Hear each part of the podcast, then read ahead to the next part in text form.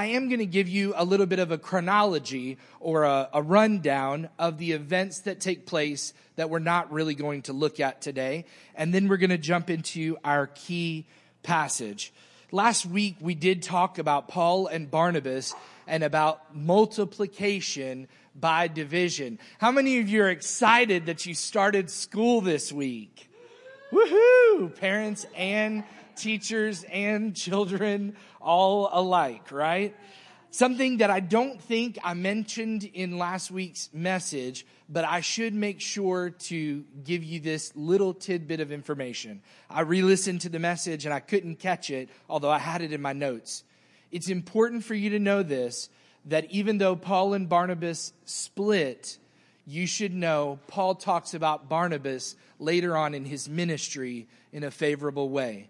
God did work through both of those men in two different paths. So it is really important. I apologize, I, I didn't get that out of my notes last week.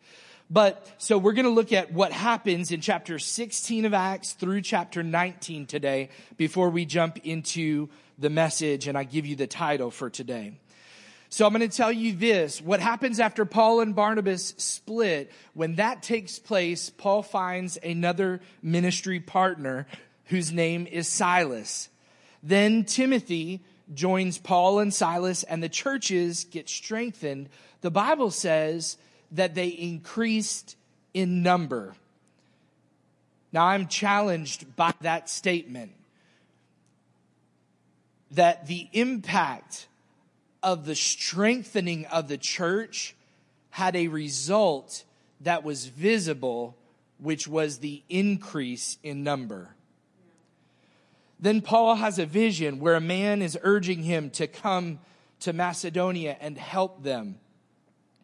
There are three prominent women mentioned in these next few chapters that we won't look at today, but they're very significant in the life and ministry of Paul and in the early church.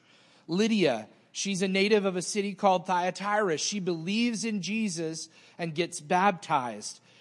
Throughout those chapters that we're not looking at today, but I'm summarizing for you, there are five or six different geographical places mentioned, and they're mentioned for effect.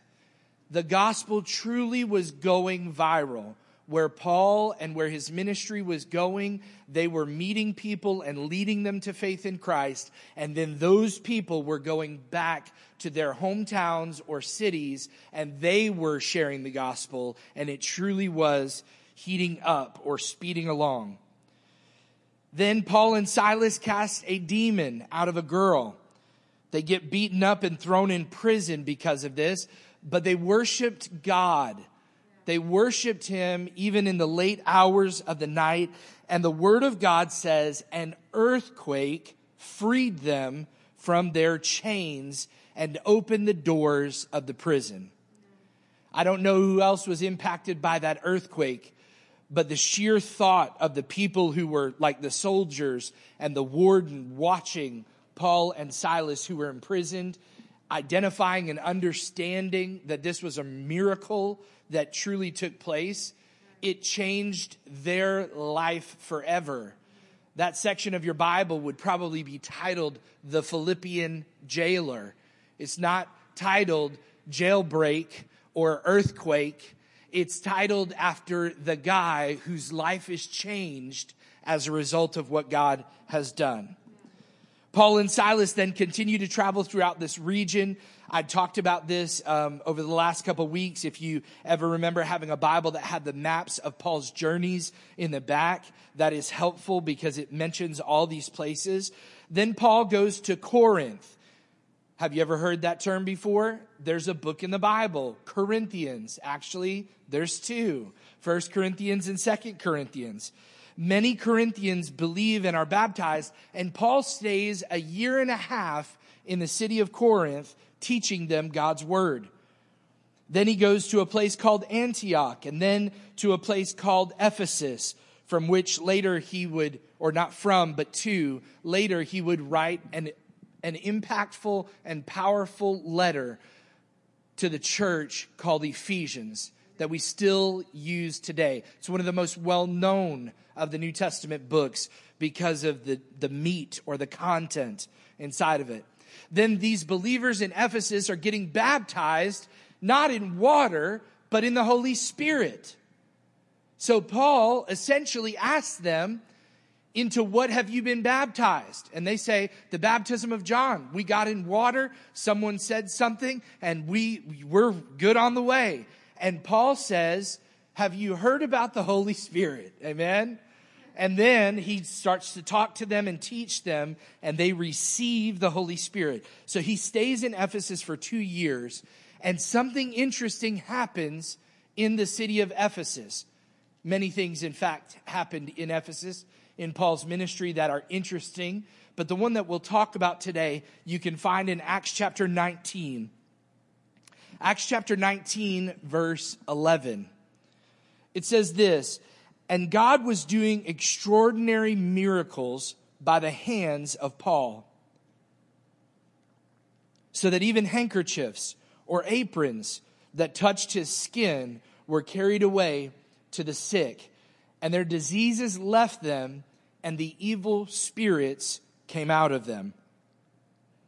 Then some of the itinerant Jewish exorcists undertook to invoke the name of the Lord Jesus over those who had evil spirits, saying, I adjure you or I command you by the Jesus whom Paul preaches or proclaims. Verse 14, seven sons of a Jewish high priest named Sceva were doing this. But the evil spirit answered them in verse 15 and said, Jesus I know and Paul I've heard of, but who are you? So there's a spiritual conflict that begins to take place. And the man in whom was the evil spirit leaped on them, beat them and overpowered them so that they fled out of the house naked and wounded. And this became known to all the residents of Ephesus, both Jews and Greeks. Can you imagine? This is water cooler talk back then. And fear fell upon all of them, and the name of the Lord Jesus was extolled or lifted up.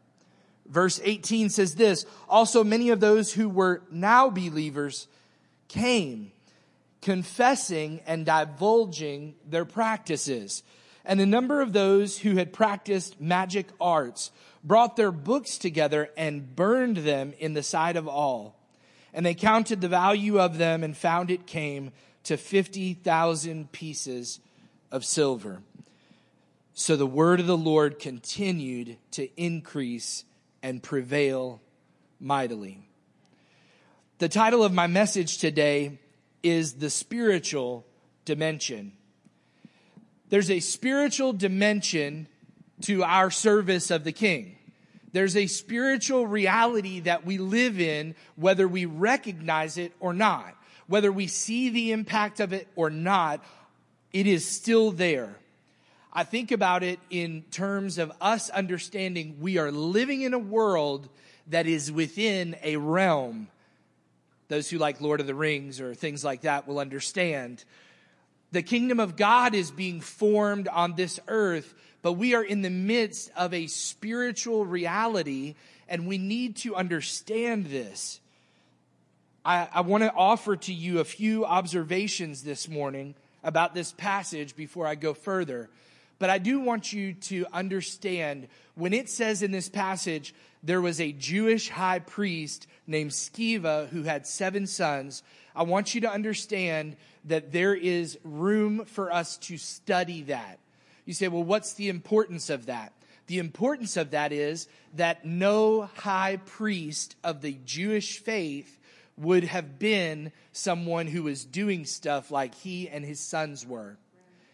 There's a record, there's literally records that you can find that list 27 or 28 of the high priests starting in the first century. All their names are known, and this man Sceva's name is not found. There's a translation challenge when you look at this to understand that he may not have been the highest priest, like we think of the high priest in the Old Testament, but he may have been a chief priest who was a renegade, not believing and behaving as God wanted him to. His sons not having authority given to them by God in this moment or having a real experience with a personal God had no right to be commanding evil spirits to leave. And so they got their whooping. they got beat up and sent out. So I say that to say this. Whenever we discover something in the Word of God that's just like I'm talking about now, you say, but Pastor, the Word of God says this. Deep study is important. Don't just read the words off the page, but dive into it to understand. God had chief priests all the way throughout, many of whom served him, some of which who did not do according to his word. But it's important you understand Sceva is not this main leader of all the Jews in that day. But he did have seven sons, and in those days, and even still today, there's something called exorcism. And you say, wait a second, Pastor, we've got kids in the audience today. Yes, we do. And they've already watched plenty of movies and cartoons and read books that involve superstition and ghost and all those other things. So when we talk about the spiritual dimension of our faith, we ought to be looking at what God's word says about his power over every enemy. Do you hear me this morning? His power over every force of evil. So we sang about this this morning, and even though my wife and I were married, we live in the same house. She doesn't coordinate with me before I prep my message. I don't coordinate with her before uh, she does her song list. The first observation that I see in this passage we read is that we serve a God of miracles.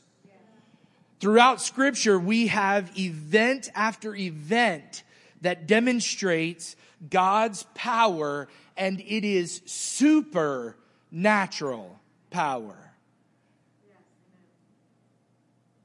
Here in Ephesus, we're told that God was working extraordinary miracles through Paul. People were being healed. Imagine that. Imagine that. People were being healed by just touching his garments garments that he had worn, they said, Hey, can we have your clothes? We're going to take them to this far off place and go heal some people. Literally, God was with him in such a miraculous way. And you say, well, pastor, does God still do that kind of thing? He can if he wants to.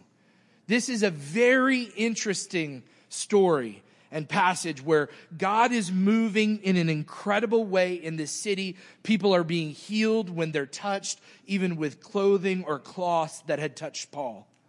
The second thing to notice is this in this passage that healing and deliverance are true to God's character and behavior. Our God is eternal. I want you to listen to me this morning, and the louder you shout amen, the quicker we finish, okay? Let me say it again. Healing and deliverance are true to God's character and his behavior. It's who he is. It's what he's always done. Well, I just don't know if it's God's will to heal me. Healing is part of God's plan. And no, it doesn't always happen like we wish it would, in the timing we wish it would, but someday it shall. Amen? And deliverance is true to God's nature and to his character, to his behavior, to everything he's done for us as humans. It is demonstrative of who he is that he is a deliverer. He rose up a people. They were enslaved. He set them free. They then acted stupid and got enslaved again. He set them free. You acted stupid and God set you free. Amen? He's still working that way today. And that gives me hope for people that I know and people that I love and are, and I care about that God is still in the delivering business. Amen? The third thing to look and notice is that God's enemy desires our bondage. This serves his chief purpose. If he can destroy the work of God in the people of God, then he feels as if he's headed to victory. So his desire is our bondage, but God's desire is our freedom. There is a real war going on right now. I, I can't express this any clearer there is a real war, and I'm not talking about artillery and tanks in a far flung region of the Middle East. I am talking about there is a spiritual battle you and I are engaged in, and we need to know who our enemy is and how he behaves. And more than that, we need to know who our God is and how he will set us free and deliver us. God's enemy desires your bondage. And that doesn't stop when you say, Jesus, come into my heart, change my life, make me new. In fact, I'm going to say this. I believe that the war effort on the enemy side ramps up and says, okay, one got one to that kingdom. Now we've got another problem. And they go forward. They, they go hard after it. The fourth thing to realize is this, and this is okay for children to hear too, because it's real. The devil and demons really do exist. Well, Pastor, you know, I, I question that. I wonder. I don't know. I'm going to tell you the stuff in the New Testament that happened after Jesus' ministry, after his death and resurrection, tells me they're still around. I don't have time to go into a theological discourse about the origin of demons and all of the things that are in that. Maybe someday we'll do a fun sermon series on just that. Okay? But I'm going to tell you this there's an enemy, he has an army, and they are working feverishly, tirelessly to thwart the plan of God, even in, or even more so in, the life of a believer. Paul says to a church in the New Testament, we wrestle not against flesh and blood, but against spiritual things, supernatural things that are going on. He talks about the war.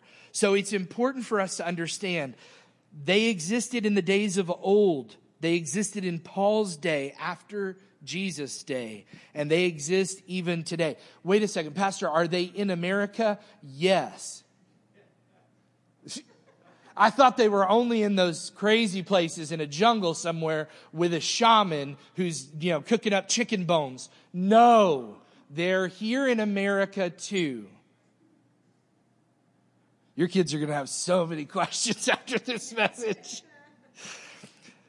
And you can take my kids out to lunch and explain it all to them. Their desire, though, is to oppose God and his people. It's really important that we understand that there are super there is a supernatural element and dimension to our faith. Remember, we look to the word of God as our manual for life. And we're commanded, or we see the command given all throughout Scripture when a supernatural event takes place.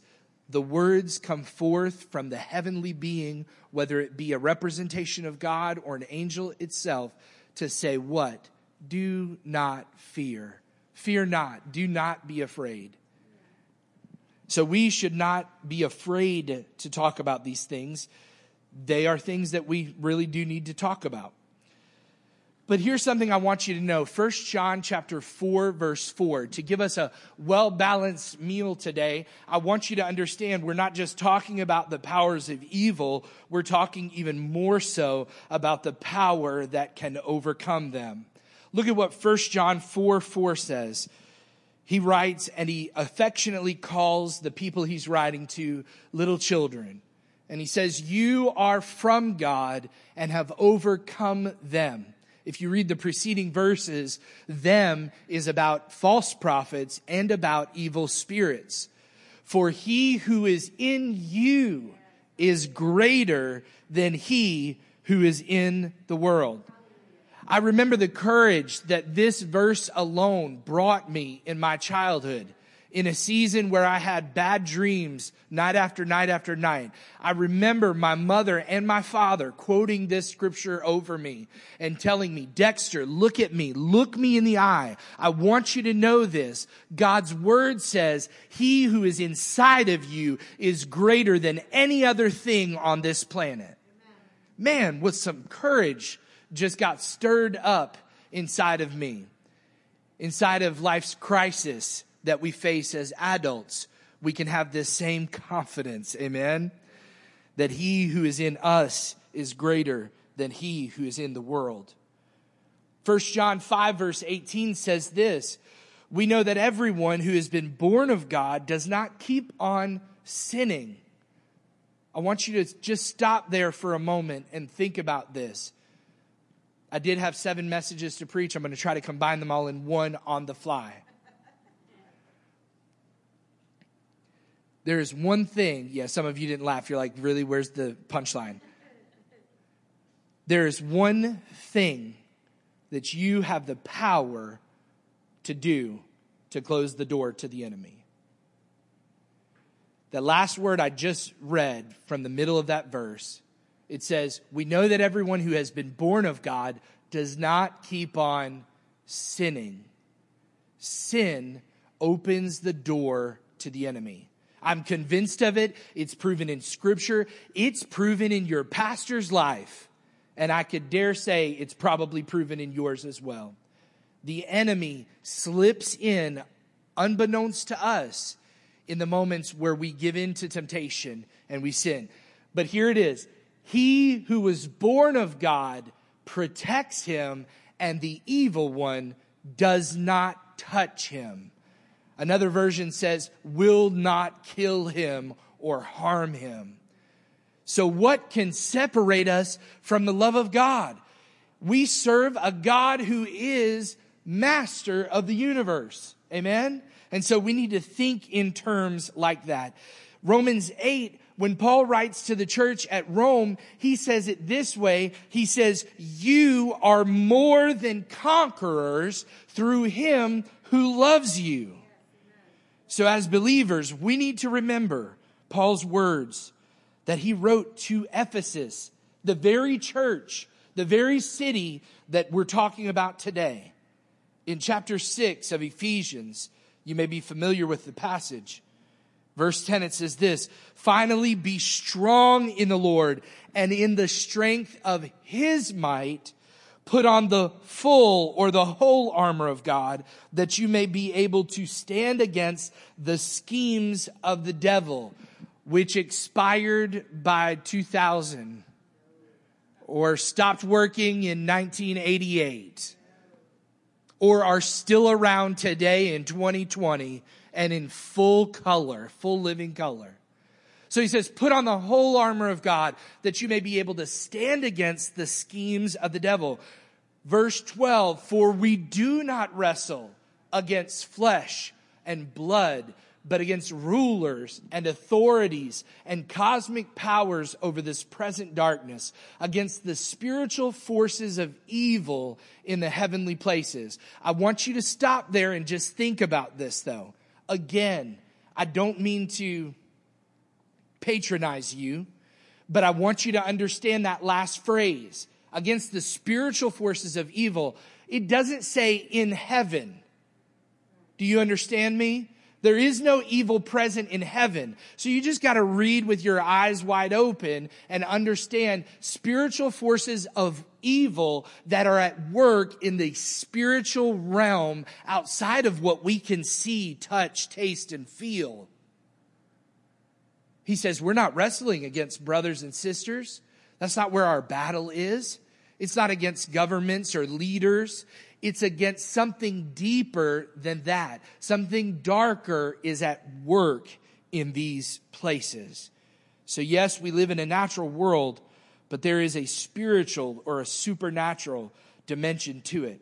And as believers, we cannot lose sight of this. You say, Pastor, you picked a weird passage to talk about today. as I was led through the book of Acts, I really felt we need the remembrance. We need the reminder from time to time that we can't lose sight of the truth of God's word where it says he is the overcomer. He can defeat any power, any foe. And if he's your God, you can too with his help through his strength.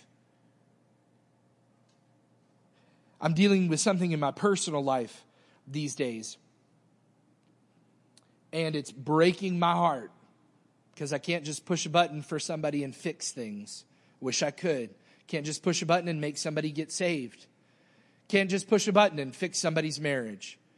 Can't just push a button and fill in the blank. Buttons really only work to like roll windows up and down. I mean, that's pretty much, but we wish we had one of those easy buttons that we could just hit and fix things. My prayer is this that as I pray through that difficult thing that someone is going through in my life that I know of, that I'm walking through with them, as we do that, I am praying that God would reveal to those who are involved the spiritual forces of darkness that are at work. Because freedom is available to those who believe on Jesus Christ. Amen? So you need to hold on to this hope. Verse 13 of Acts chapter 19 says there were some exorcists traveling from place to place attempting to cast out demons. When it says that they were attempting to cast out demons, it's not that they were make believe. Again, these are real people with real issues. I need to say this to give you a well balanced meal today. Not everyone with an emotional or a mental issue or disorder is affected by something demonic. There are chemical imbalances. There are psychology and psychologists will tell you there are things that we need to work through and we need to process with the help of others. And it, it may not have a spiritual influence. So don't go pegging the devil on every, you know, person who has depression or every person who's struggling with mental illness or something like that. That's not what this is about. What this is about is us understanding that in some instances, this does take place. So the sons of this priest were attempting to do this, and the passage tells us that the demon in one man spoke to them and said, Jesus I know and Paul I know, but who are you?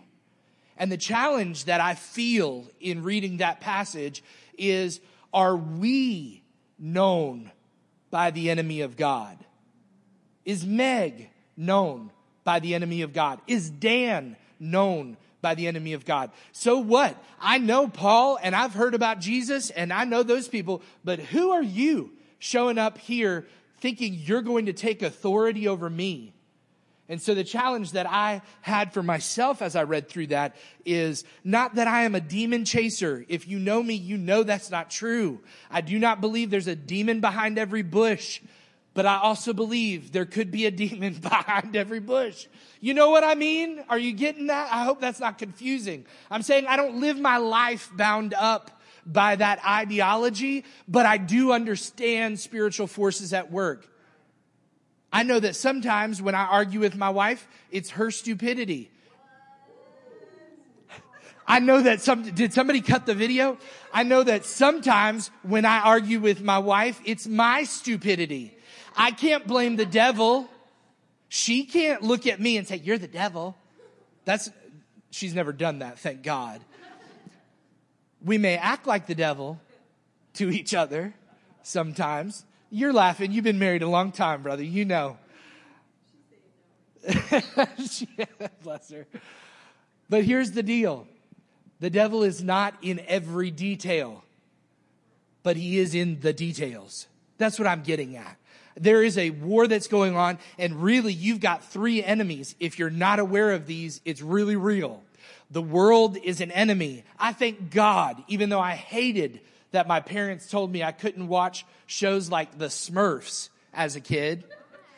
I thank God that they protected and guided me and guarded me. You say, Pastor, what's wrong with the Smurfs? Well, you could call my parents and ask, but there was a wizard who casted spells. And my parents were not a fan of that.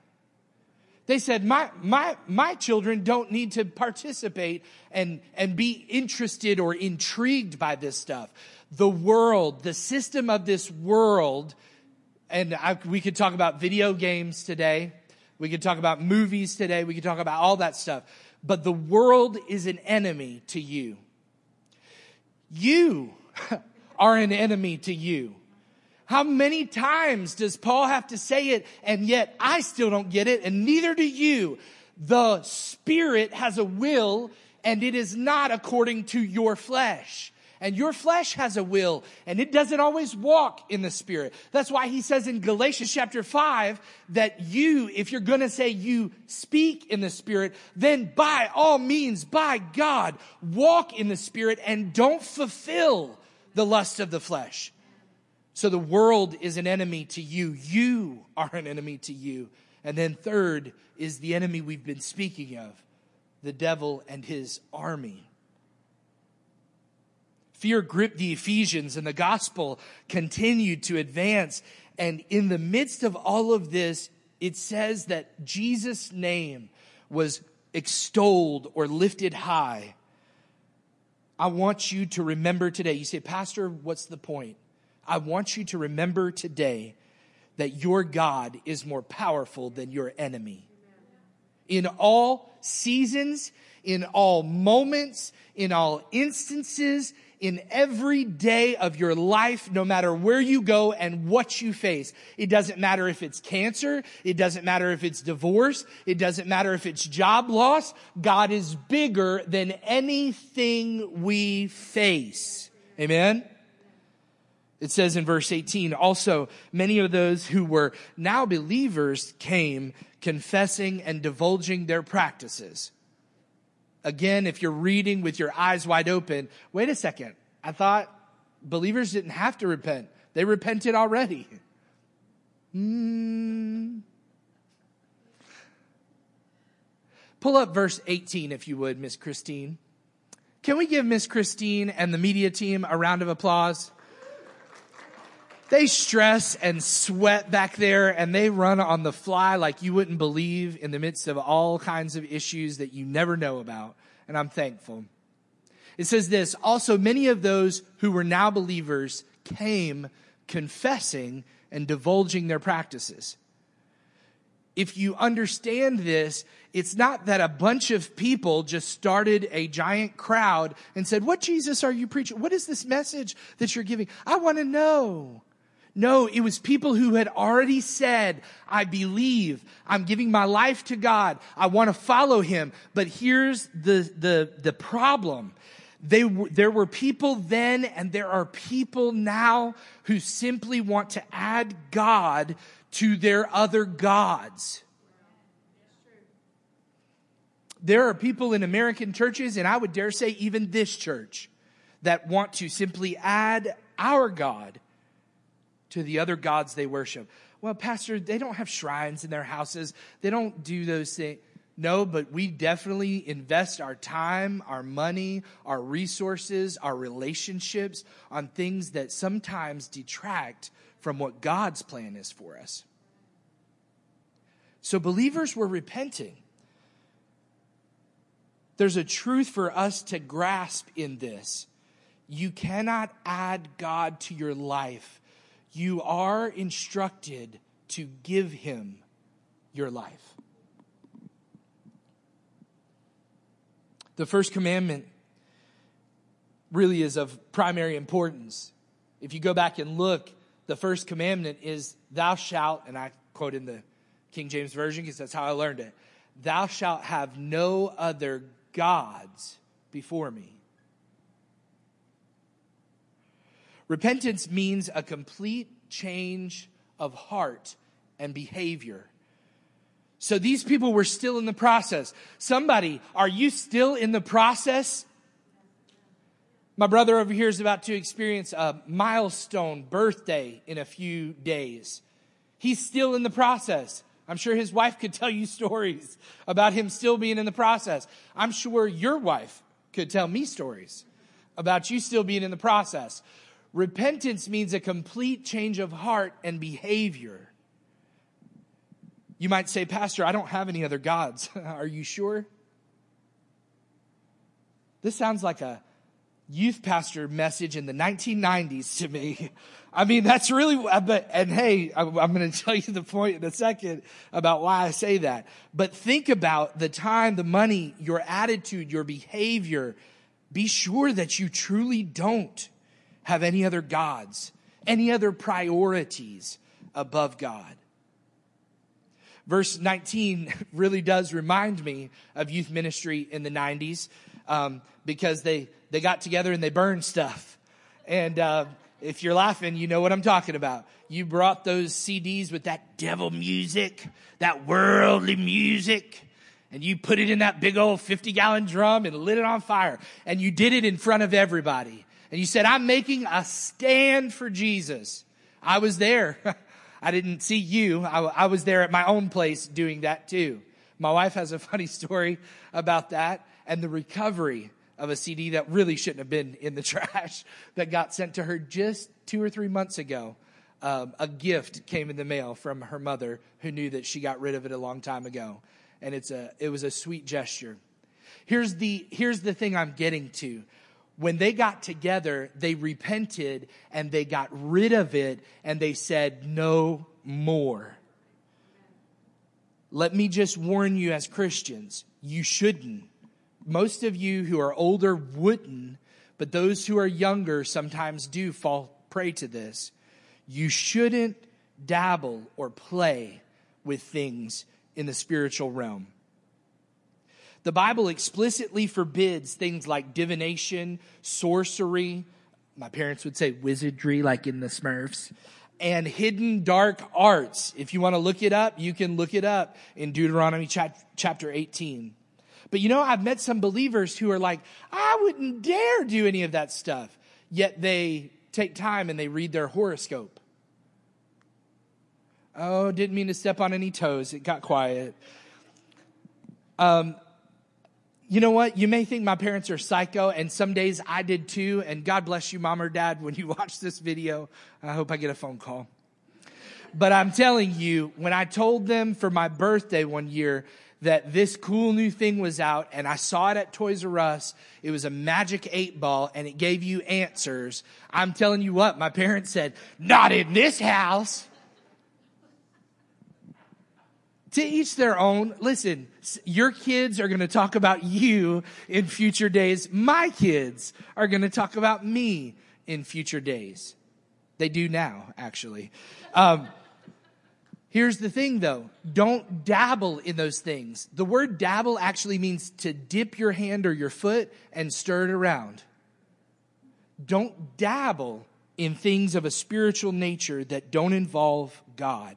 Things like a Ouija board or a fortune teller you don't need that stuff to tell you what today or tomorrow brings because you need the Word of God. And more than that, you need the God of the Word who wants to live inside of you and guide you and lead you.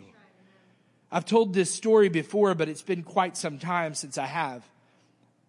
My dad was studying to be a minister and was and still is and has been for years.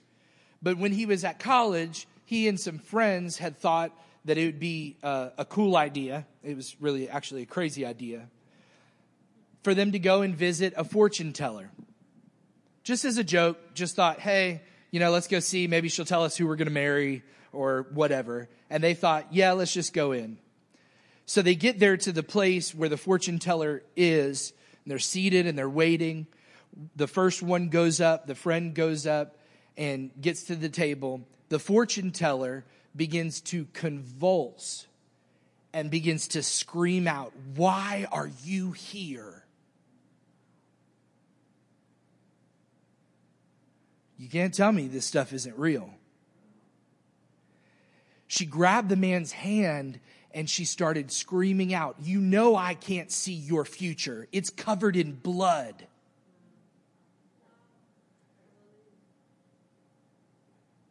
A real story that really happened to someone that my dad was part of and knew. Yeah, there's a fortune teller at the fair, and it's probably fake hocus pocus. But the reality is, there are real influences behind those dark things. And you have the power to overcome them because you serve a mighty God. Amen? Um, tell you what, that first boy sat at the table and the rest of them ran out of there faster than a fighter jet because they were not about to stay around for anything else. So we live in a spiritual reality, whether you're aware of it or not. The struggle is real. And don't forget that every single encounter of Jesus with demons in the New Testament ends in his victory and their defeat.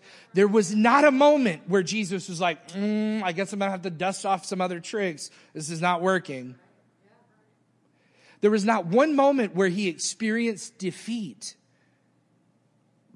He is always the victor and never the victim. And you don't have to be either. You can be victorious in Jesus Christ. Verse 20 says, The word of God continued to increase and prevail mightily Fear is a motivator. You can win some by love and some by fear, the Bible says. And fear really motivated a lot of these people when they saw what took place. They said, well, surely we must need to serve this God that Paul is preaching. But the devil is no match for our God. I love that the gospel continued to advance even though Paul got shipwrecked, snake bitten, stoned, beat up, in prison, thrown out. And I read in a later place in Acts that I'm studying for another message where it says this the Holy Spirit, where Paul actually says this, he says, The Holy Spirit warned me in every city that I went to that I would receive these things. But he was man enough to still say, Yes, I'll go. He thought that much of the gospel. And then the thought occurs to me of how much do we think of the gospel if we're ashamed to speak its truth to our friends, our neighbors, and our family members. Worship team, would you come? I'm almost preached out.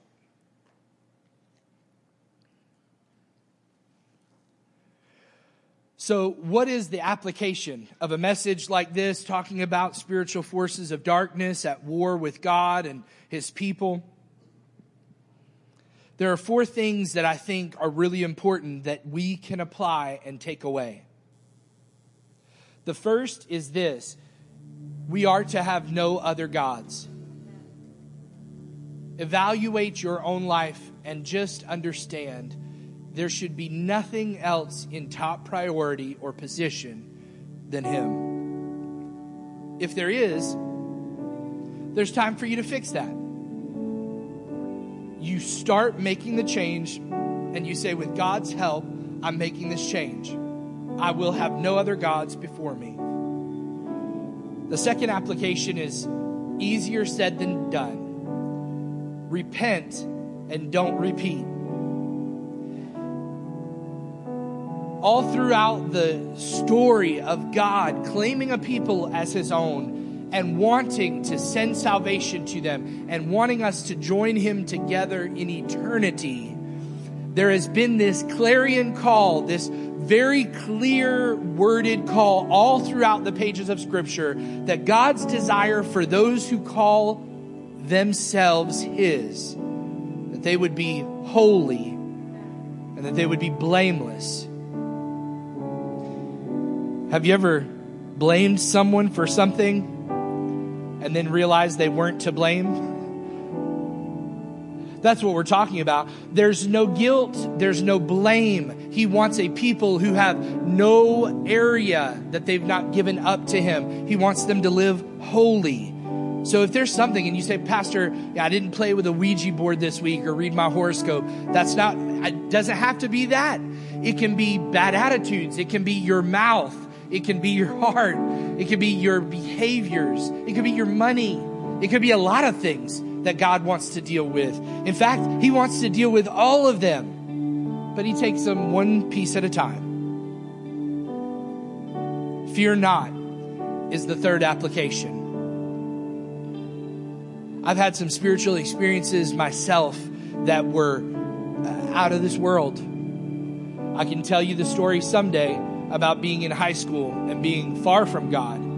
And pulling into the parking lot. I pulled into the parking lot of the place where I lived, and I remember seeing a being that was not godly. I remember the fear that gripped me in that moment, and rightfully so, because I wasn't living for God. It was a wake up call for me in that moment. But when we serve God, we are to have no fear. Amen? Because greater is He that is in you than He that is in the world. I'll say it to you like this Greater is He that is in you than He that is in your boss. Come on. Greater is he that is in you than the person who's going to sit in the White House in January of 2021.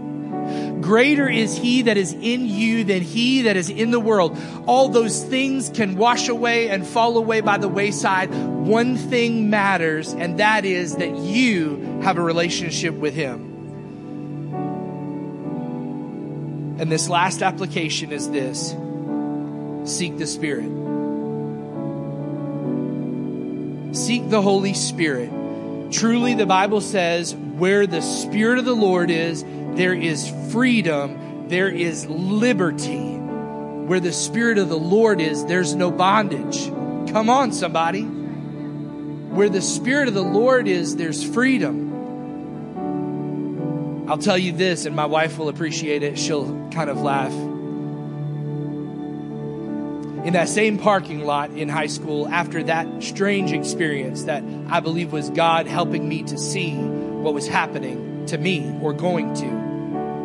In that same parking lot, a few weeks later, I bought my my favorite worship album of all time, and I'm looking at Mandy and Mark because I know they probably know it too. Darrell Evans.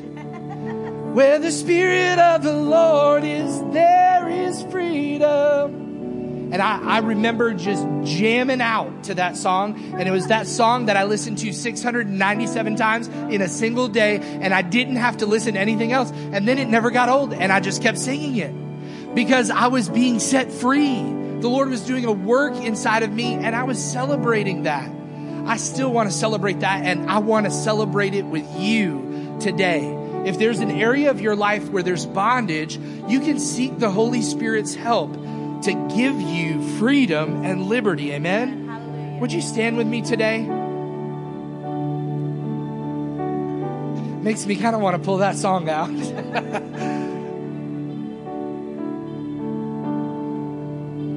Lord, your people are in need of you. The people of Celebrate Church need your Holy Spirit. Lord, there are believers in this place and part of this church that have been part of it for years, and they need the Holy Spirit. I need a fresh infilling from you today, God. Lord, would you breathe on this church and fill us with the Holy Spirit? Baptize us. Give us the boldness and the courage to stand up for you in our schools as we start our school year, in our jobs, in all of those areas. Help us, Lord, to not fear. Help us, Lord, to have no other gods. Help us, Lord, to walk the road of repentance. And Lord, help us to seek you in all things. Lord, I pray for Celebrate Church that today, during this encore worship song, we would truly give all of ourselves to you afresh and anew and ask for you to touch us and to set us free in any area that we need it. In the mighty name of Jesus,